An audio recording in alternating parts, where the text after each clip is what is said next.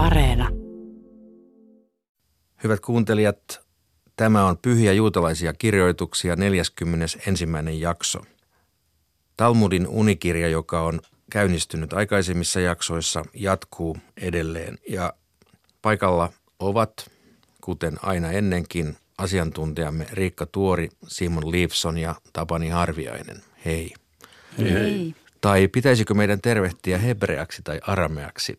Ehkäpä haluaisitte kouluttaa kuuntelijoitamme ja minua hieman tässä.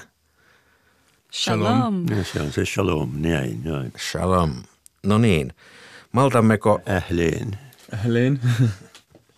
maltammeko olla paljastamatta unien tulkitsijan kohtaloa?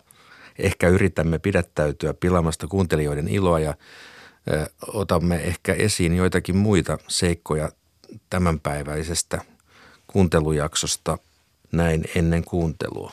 No tässähän ensin tosiaan kuullaan tämä jännittävä Barhedian eli, eli tota tämän unien tulkitsijan kohtalo.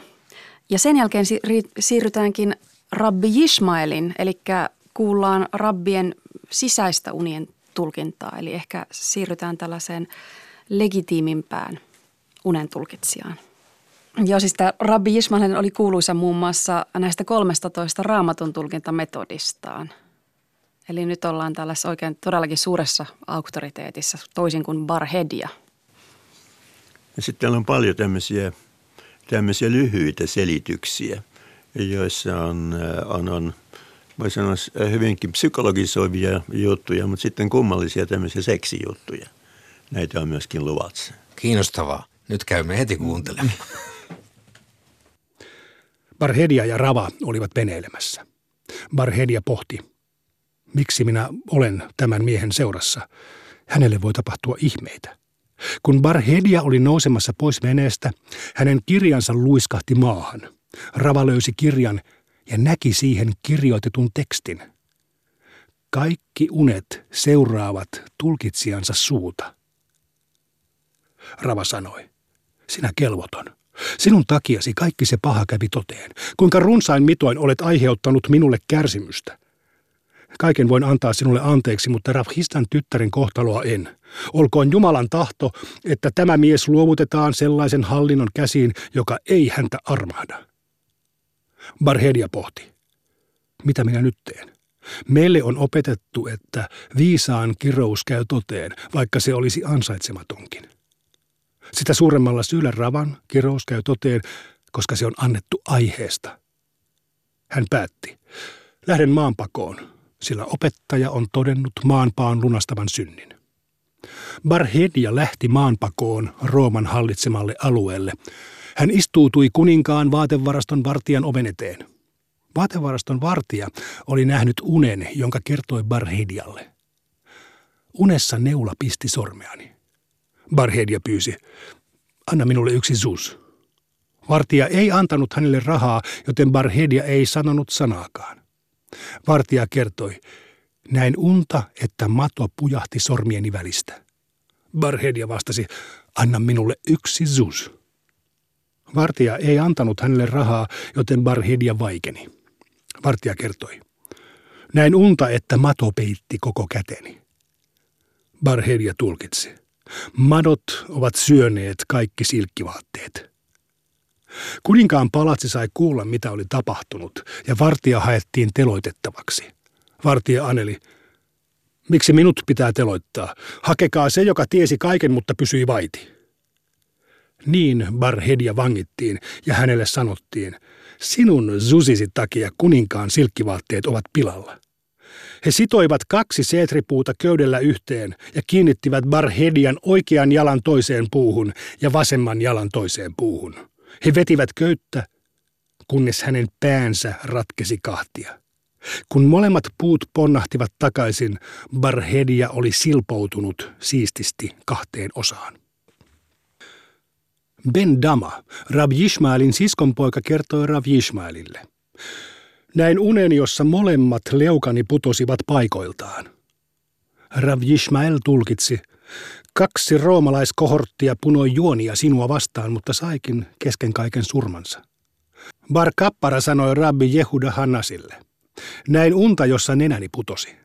Rabbi tulkitsi, sinua vastaan kohdistettu viha on hälvennyt.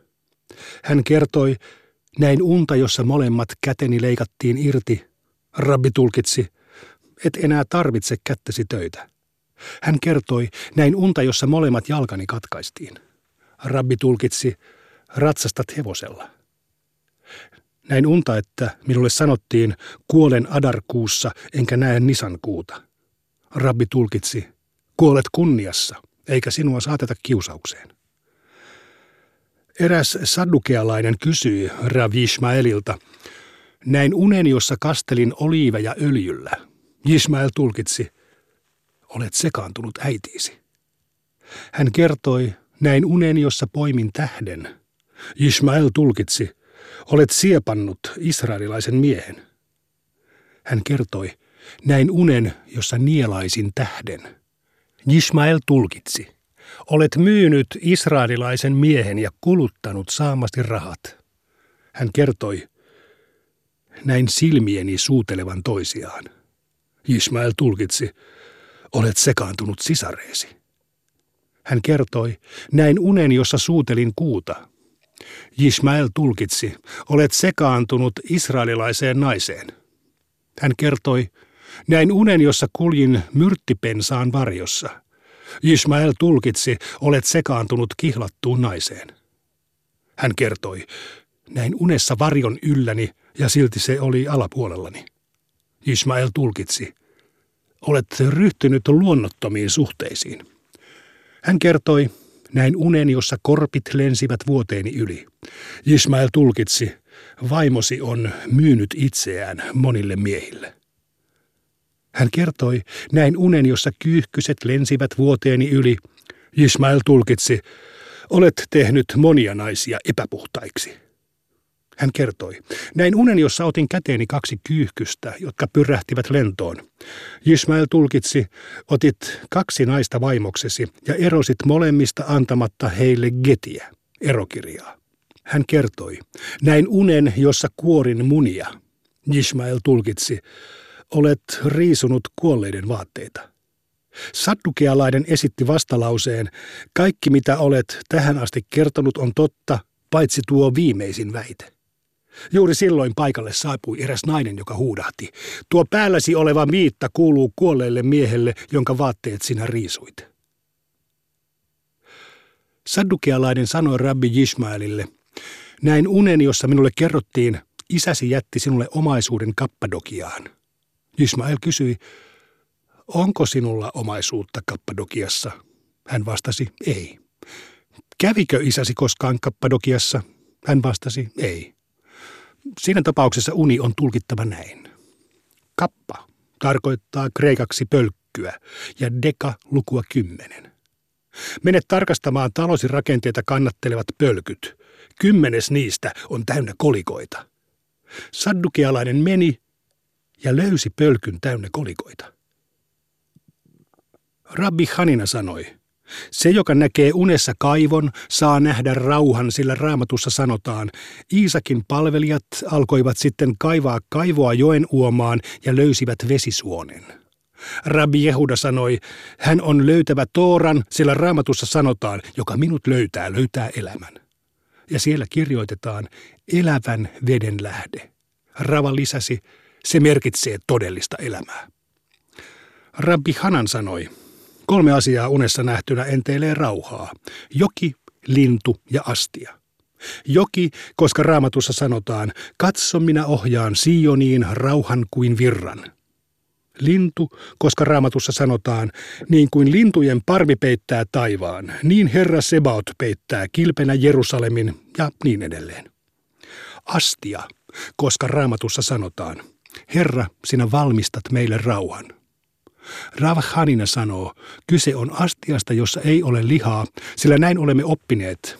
Te paloittelette heidät kuin lihat kattilaan, kuin paistin pataan.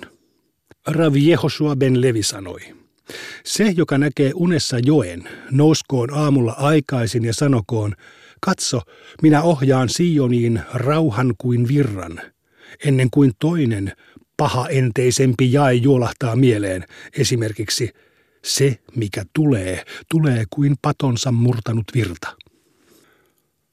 Se, joka näkee unessa linnun, Nouskoon aamulla aikaisin ja sanokoon, niin kuin lintujen parvi peittää taivaan, niin Herra Sebaot peittää kilpenä Jerusalemin ja niin edelleen. Ennen kuin toinen pahaenteisempi jae juolahtaa mieleen esimerkiksi, kuin lintu, joka jättää pesänsä, on ihminen, joka lähtee omilta mailtaan ja niin edelleen. Se, joka näkee unessa astian, nouskoon aamulla aikaisin ja sanokoon, Herra, sinä valmistat meille rauhan, ennen kuin toinen paha enteisempi jae juolahtaa mieleen esimerkiksi ota pata, pane se tulelle. Se, joka näkee unessa viinirypäleitä, nouskoon aamulla aikaisin ja sanokoon, kuin viinirypäleet autiomaassa oli Israel, kun minä sen löysin. Ennen kuin toinen, paha enteisempi jae juolahtaa mieleen, esimerkiksi heidän rypäleensä ovat myrkkyrypäleitä.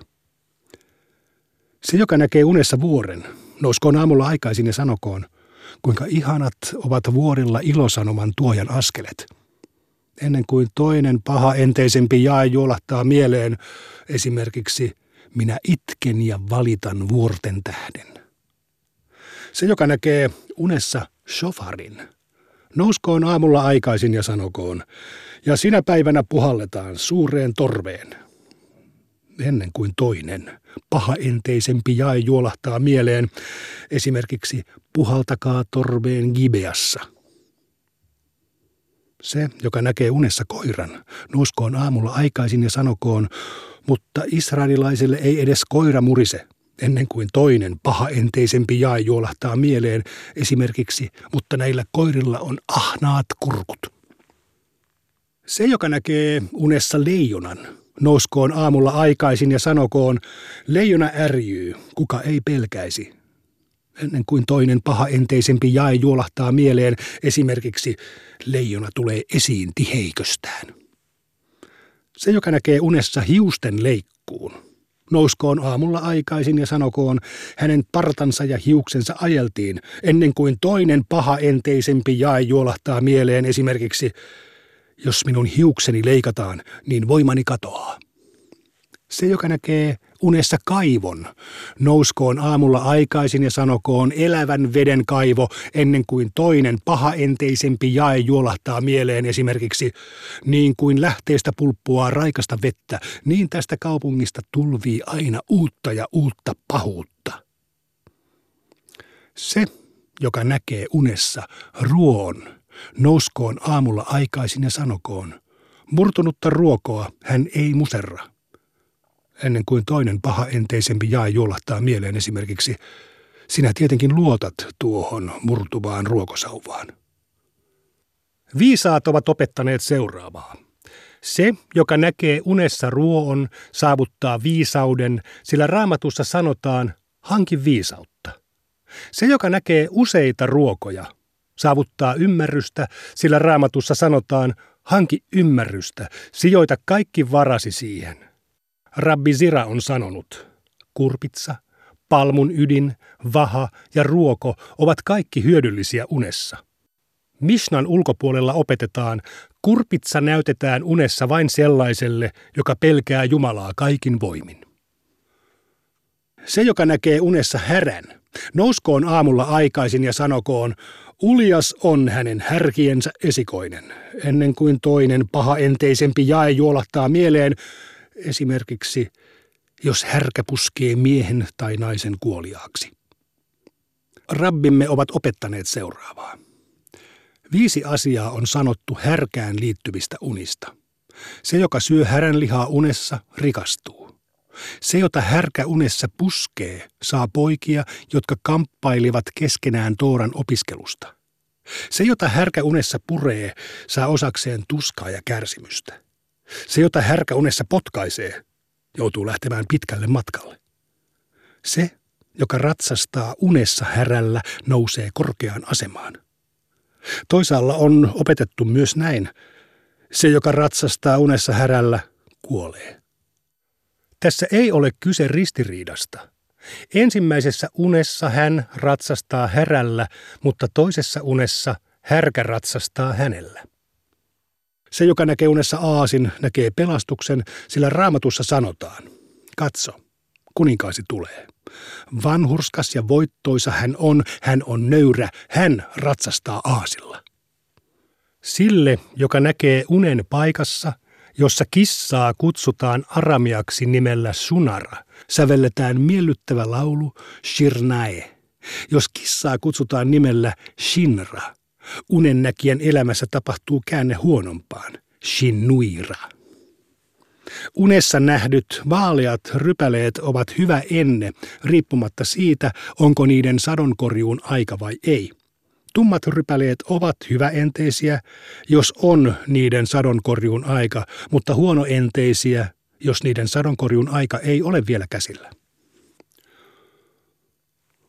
Unessa nähty valkoinen hevonen on hyvä enne, riippumatta siitä käveleekö se rauhallisesti vai laukkaa. Punaruskea hevonen on hyvä enne, mikäli se kävelee rauhallisesti, mutta laukassa se on huono enne.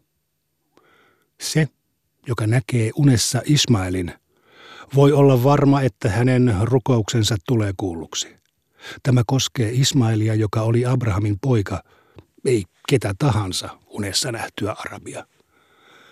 Se, joka näkee unessa kamelin, on taivaan taholta tuomittu kuolemaan, mutta viime hetkellä pelastettu. Rabbi Hama, Rabbi Haninan poika, sanoi, mistä jakeesta tämä on johdettu? Täältä.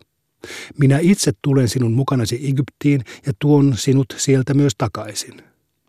Rav Nachman Bar Yitzhak sanoi tästä jakeesta, Herra myös vapauttaa sinut tästä synnistä, eikä sinun tarvitse kuolla. Se, joka näkee unessa Pinehasin, saa kokea ihmeen. Se, joka näkee unessa norsun, saa kokea ihmeitä.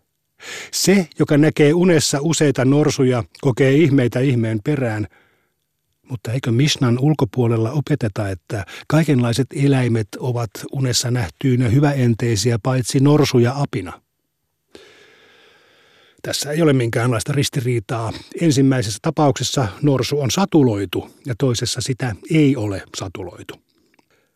Se, joka näkee hunan unessa, saa kokea ihmeen. Se, joka näkee unessa Hanina, Hanan ja Johananen, saa kokea ihmeitä ihmeen perään. Jos näkee unessa muistopuheen, Hesped, taivas on unennäkijän armahtanut, has ja lunastanut pada. Tämä koskee ainoastaan unta, jossa muistopuhe esiintyy kirjoitettuna. Se, joka unessa vastaa Kaddish-rukoukseen sanoilla, olkoon hänen nimensä ylistetty, voi olla varma pääsystään tulevaan maailmaan. Se, joka näkee unessa lausumansa Shema-rukouksen, on kelvollinen siihen, että Jumalan läsnäolo lepää hänen yllään. Hänen sukupolvensa sen sijaan on siihen kelvoton.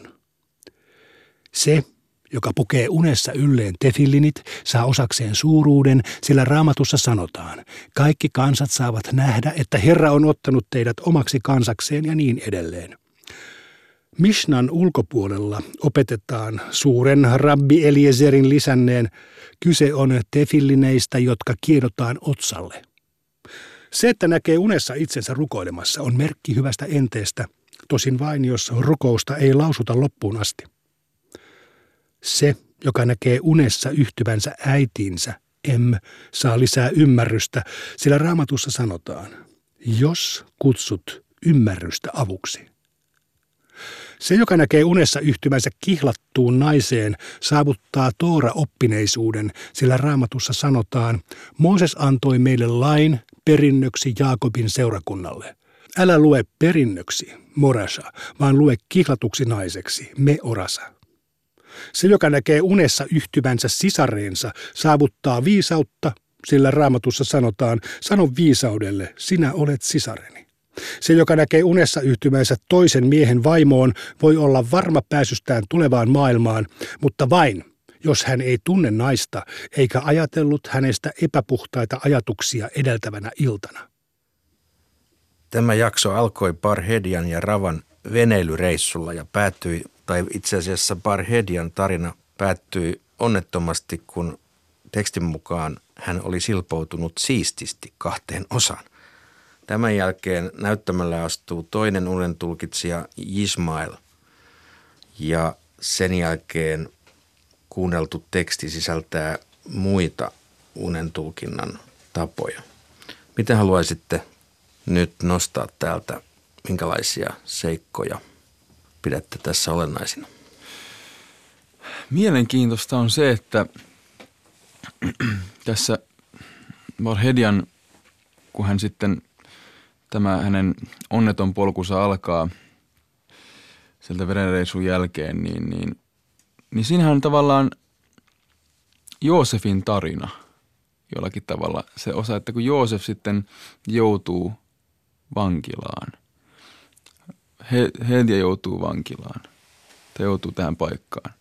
Mutta tietenkin sillä erolla, että Hedia ei sieltä pääse, pääse niin kuin pois ja suuruuteen, vaan, vaan hän, on, hän on tulkinut unia hieman eri tavalla kuin Joosef. Että hän pyysi aina näitä suseja, näitä raha, rahoja kaikesta eikä muuten halunnut tulkita mitään. Ja, ja se aina oli tavallaan kiinni jostakin, aina oma lehmä ojassa. Kun taas Joosef tulkitsi aina unia Jumala mielessä, Jumalan tahto, se kaikki mitä hän tulkitsee on Jumalalta. Ei koskaan ollut niin kuin mitään, mitään lehmää ojassa. Ja, ja, ja tässä on niin kuin tavallaan kontrasti, jota asetetaan.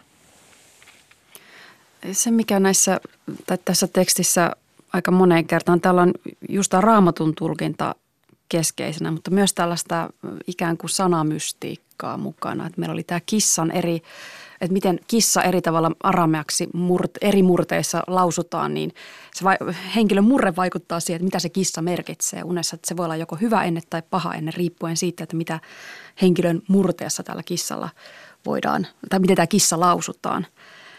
Samoin tämä kappadokia tulkitaan yhtäkkiä, että okei, tämän, tällä mitä tekemistä tämän maantieteellisen paikan kanssa, mutta leikataan tämä sana palasiksi ja vähän tällaista luovaa, luovaa filologiaa, ehkä vähän kaukana totuudestakin, ettei välttämättä kreikaksi noita merkityksiä edes löydy, mutta kuitenkin saadaan aika, aikaiseksi tällainen tulkinta tällaisen ää, sanamystiikan avulla. Tulee mieleen semmoinen Da Vinci-koodi.